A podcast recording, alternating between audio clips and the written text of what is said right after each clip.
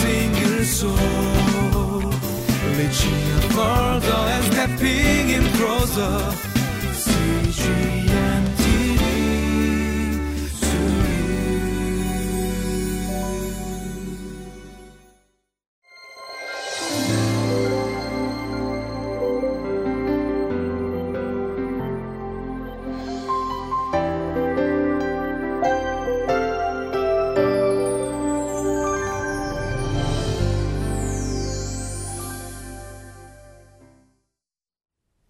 Welcome to Living Life. Hey, you know, when I was younger, uh, when I saw my friends uh, uh, having fun and they would tell me that their parents let them do it, different things, I would go to my parents and I would say, hey, you know, Johnny's parents let him do it, and how come I can't do it? Uh, and also, they would, I would tell, ask my parents, is you know what this thing that they're doing uh, everybody's doing it so i don't understand why i can't do it as well. So the answer they would give me essentially is is you are under my household. You are living under me under my authority and you listen to what i say. If johnny's parents want him to do it then let johnny's parents do it but you're i'm responsible for you so, and if everybody else is doing it, does that make it right? Because everyone else is doing it. And so I remember that answer what I what I used to get, and I and it reminds me in a way of this of this passage in Samuel uh, in, in Judges, and when Samuel uh, is talking to uh, the people, and they're saying, "Well, we want a king just like the other nations have. And God's trying to tell them how distinctive and how unique they are to him. But because they saw the other nations have a king, they wanted a king as well. But they rejected their true king, who was God, in favor of a human king because they saw everyone else doing it. So let's take a look at the passage and see what God is really trying to say to us about the distinctiveness of the Israelites and also about our distinctness and our being set apart and being holy, made holy by God and preserving that distinctive uniqueness as believers. Let's check out the passage.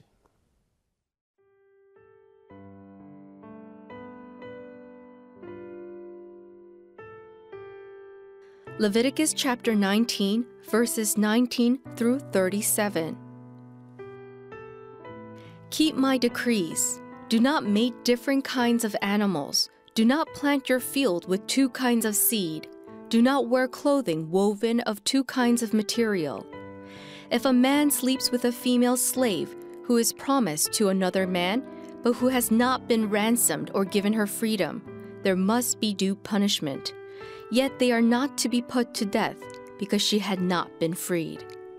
The man, however, must bring a ram to the entrance to the tent of meeting for a guilt offering to the Lord. With the ram of the guilt offering, the priest is to make atonement for him before the Lord for the sin he has committed, and the sin will be forgiven. When you enter the land and plant any kind of fruit tree, regard its fruit as forbidden. For three years you are to consider it forbidden, it must not be eaten. In the fourth year, all its fruit will be holy, an offering of praise to the Lord. But in the fifth year, you may eat its fruit. In this way, your harvest will be increased. I am the Lord your God. Do not eat any meat with the blood still in it. Do not practice divination or seek omens. Do not cut the hair at the sides of your head or clip off the edges of your beard. Do not cut your bodies for the dead or put tattoo marks on yourselves. I am the Lord. Do not degrade your daughter by making her a prostitute, or the land will turn to prostitution and be filled with wickedness. Observe my Sabbaths and have reverence for my sanctuary. I am the Lord. Do not turn to mediums or seek out spiritists, for you will be defiled by them. I am the Lord your God. Stand up in the presence of the aged, show respect for the elderly, and revere your God. I am the Lord. When a foreigner resides among you in your land, do not mistreat them. The foreigner residing among you must be treated as your native born. Love them as yourself, for you were foreigners in Egypt. I am the Lord your God. Do not use dishonest standards when measuring length, weight, or quantity. Use honest scales and honest weights, an honest ephah and an honest hin. I am the Lord your God who brought you out of Egypt. Keep all my decrees and all my laws and follow them. I am the Lord. Welcome back to Living Life. You know, this principle of holiness, this principle of being set apart by God, for God, for His purpose, is still evident in the passage we're about to look at.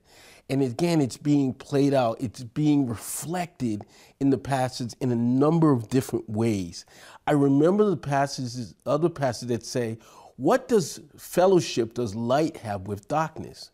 What fellowship do believers have with unbelievers? And God is trying to etch that understanding in the hearts of his people, not just the Israelites. This is not just for the Israelites. This is a timeless truth that we have been set apart by God, for God, for his purpose. And we have to understand that we are a distinct, and even the Bible calls us a peculiar people. So as we look at the passage, we see this played out in First, one of the issues of sexuality and promiscuity, uh, God, we know uh, his, uh, this is an offense to him, when especially when it's done outside of the context of marriage. But we see this, this point, we see this scenario again in the passage where God is talking about the uniqueness and distinctness. The Canaanite nations, the other nations uh, whose practices may have been uh, much more lenient, God is calling his people uh, to a, uh, preserve uh, their bodies, to preserve who they are in Him from a uh, sexuality standpoint. Uh, we also, when we look at the passage, he makes he makes a much more uh, interesting distinction when he talks about plants.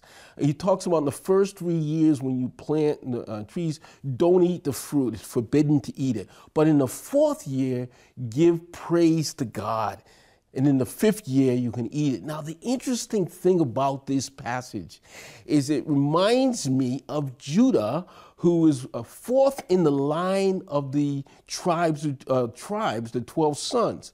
Uh, the first sons of uh, Reuben and Simeon and Levi uh, uh, through Leah uh, where she, all of those three sons were connected with her pain of being unloved. But in the fourth, with the fourth son, Judah, she said, This time I will praise the Lord. And Judah's name essentially means praise the Lord. And in the fourth year of planting, it is a time to praise. So there's a connection with that four uh, that fourth year and that because it doesn't apply just to planting, but it applies in other contexts. And we kind of see it in the context with Judah being the fourth son and his name being praised, and uh, he's she's praising God and not connecting that with her pain or being in love, but she just praises him. Now, interestingly, as we move on, this is also connected with something that God really has disdain for, which is divination and spiritism and mediums. God has said that throughout the scriptures that he has these are an abomination and he has disdain for them, and those who practice them, uh, he turns his face against them. Now, the other nations practice these uh, divination and spiritism and mediums, and this was a, this was a showing a lack of trust or confidence in God when these were practiced. So God was calling His people to uh, to holiness, to be to be set apart from these things, and He also tells us to observe my Sabbaths and respect my sanctuary. Uh, interestingly enough, uh, the, the Sabbath, God rested one of his Sabbaths is he established the Sabbath because he rested on the seventh day. But also, uh, in, in, addition to that, he established Sabbath for us so that we could rest from our labor and rejuvenate as well, but also his sanctuary, respecting his sanctuary. We see throughout the scriptures where his sanctuary was not respected and his sanctuary, the things in the sanctuary were violated. We saw certain judgment, even immediate judgment, come in those particular instances. So God uh, certainly wants respect for his sanctuary. Uh, also, interesting um, when we think about God and we think about the uh, Israelites, the Israelites were strangers in the land of Egypt. They were uh, they were sojourners in the land of Egypt. They were resident aliens in the land and foreigners in that land. And God uses this particular concept and says to the Israelites, honor those and respect those who are in your land who are foreigners and aliens. That doesn't always happen today, especially when we look at immigration scenarios. It doesn't always happen. But the scriptures is calling for this because he says that the Israelites were foreigners and strangers in the land when they were in Egypt. So God uses that same scenario, that same concept, and applies it for the Israelites. And then Finally, he talks about the injustice and that goes on typically in society uh, with respect to human beings. Sometimes, if you're wealthy, you can push your weight around. If you're poor, you don't have the weight and you don't have access. But so God uses the same principle again, but he applies it in commercial transactions this time. Before he talked uh, talked about it just in the court system, but in commercial transactions, he says use fair weights and measures. Don't cheat the parties, people. Be uh, um, a person of justice when you have a commercial transaction with somebody. So God is bringing forth this idea of fair dealing, this idea of uh, impartial justice to uh, whoever is involved in a commercial transaction. And this all plays into this idea of keeping his decrees and remaining set apart before him and understanding that he wants us to be consecrated before him.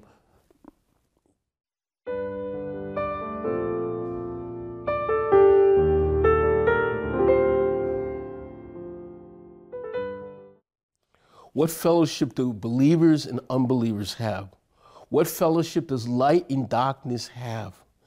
God has called us out of a dark world into his marvelous light.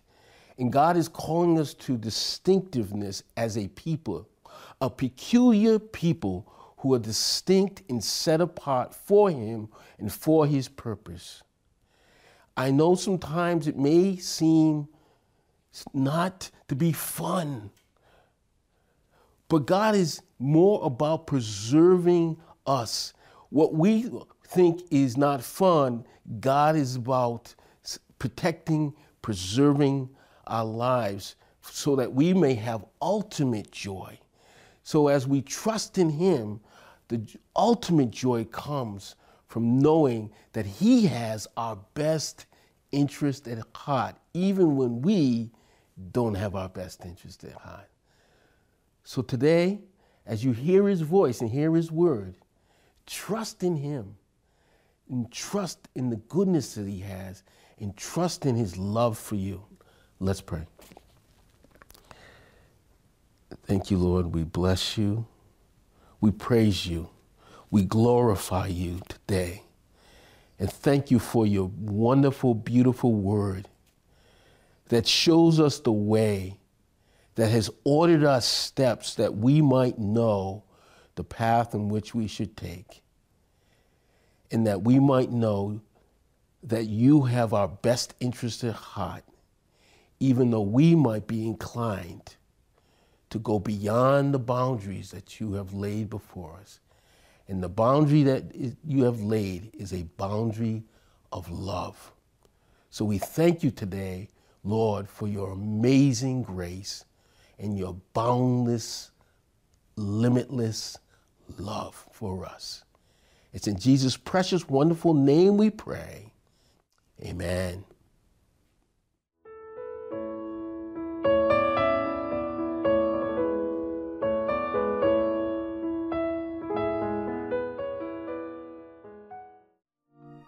이 프로그램은 시청자 여러분의 소중한 후원으로 제작됩니다.